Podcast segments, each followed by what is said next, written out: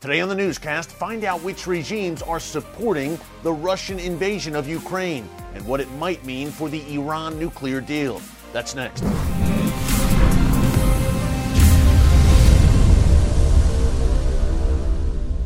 Hey folks, Erick Stakelbeck here. Welcome to the Watchman Newscast. It's great to be back home here in the Watchman studio after an incredible week of production in my second home, the city of Jerusalem. We got some cutting edge content last week that we will be rolling out here on the newscast on YouTube and also on our Watchman TV show on TBN. So you will want to keep it right here in the days and weeks to come. If you missed any of our on the ground coverage from Israel last week, you can check it out here in our archives. Hey, while you're there, be sure to subscribe and click the notification bell so you get alerts every time a new update is posted here. We're posting a brand new newscast every day, Monday through Friday, and sometimes on the weekends, including yesterday, Sunday, February 27th, where we analyzed Russian President Vladimir Putin's announcement that he was putting Russia's nuclear arsenal on high alert. Folks, a major escalation uh, and a major development. So far, this foray into Ukraine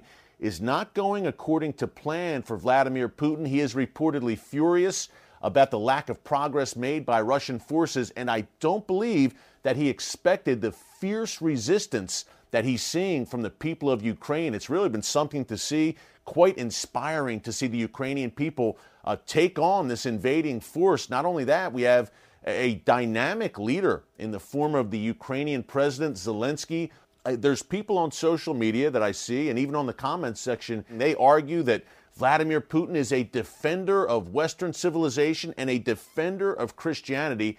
Folks, I beg to differ. Number one, if Putin was a defender of Christianity, then why is he aligning himself with, say, the Iranian regime and Hezbollah in Syria, two of the most vicious anti Christian forces in the world, radical Islamist to the core, jihadist? Vladimir Putin is openly aligning with them, and you can tell a lot about a man by the company he keeps. That includes his cozy relationship with Xi Jinping, the Chinese dictator, who is one of the world's most notorious persecutors of Christians and the Christian faith. So, if Vladimir Putin is a great defender of Christianity, he has a really strange way of showing it because, again, he is lining up along some of the world's worst persecutors of followers of Jesus. Not only that, there's an argument that I'm hearing that Vladimir Putin is, in fact, a Christian. Well, folks, Jesus said that by your fruits you will know them. What are Vladimir Putin's fruits? Does he really seem like the kind of man who has committed his life to Christ and is walking a Christian walk, a committed follower of Jesus? Let's get serious. I don't think so. So we had to blow that narrative out of the water just to start it off today. The world is aligning against Putin and he's becoming increasingly isolated, perhaps even erratic in his behavior, according to various current and former U.S. officials. But there are regimes that are still supporting Vladimir Putin and this invasion of Ukraine. Some of the usual suspects, just before I came on air today with you, North Korea released a statement blaming NATO and the West and the United States for Russia's invasion of Ukraine and standing squarely behind Vladimir Putin. By the way, this is the same North Korean regime that fired off some missiles, yet again conducting another test over the weekend after a number of tests back in January. So, North Korea standing with Vladimir Putin. a China, from the beginning, last week, China also, a, a Chinese spokesperson, blamed the United States for Russia's invasion of Ukraine, even though Vladimir Putin has been planning this for years. Blame the U.S. So that's China as well. And we've documented here in the newscast an increasingly cozy relationship between China and Russia. And as these sanctions bite, these sanctions on Vladimir Putin, he's going to look more and more to the east for financial support from China. So, China, uh, North Korea, the Iranian regime surprise, surprise, last week also blaming the West and blaming NATO, lining up behind Putin, and Iranian state media as well, very pro Putin, very pro Russian invasion of Ukraine. More on Iran in a minute.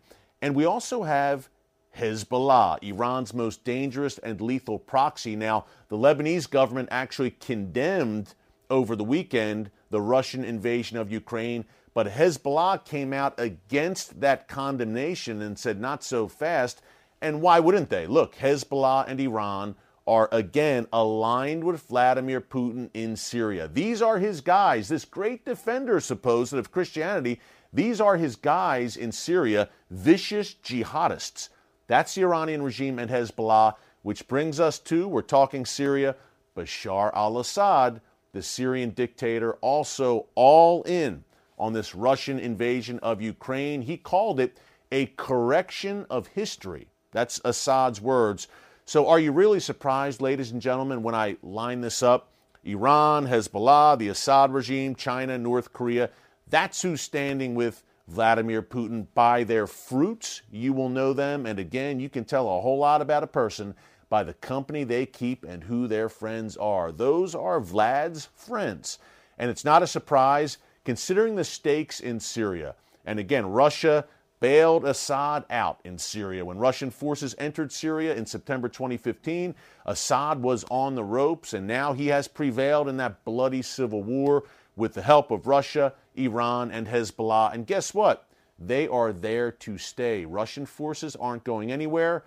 In Iran and Hezbollah, if they have their way, they're not going anyplace either. Their goal there for Iran and Hezbollah is to establish a forward base against Israel. And Russia, as we see with the invasion of Ukraine, Vladimir Putin wants to reestablish that old Soviet empire and uh, Russian might worldwide. And what better place to do it than in the heart of the Middle East? Last thing before we go today, I mentioned the Iran nuclear deal at the top.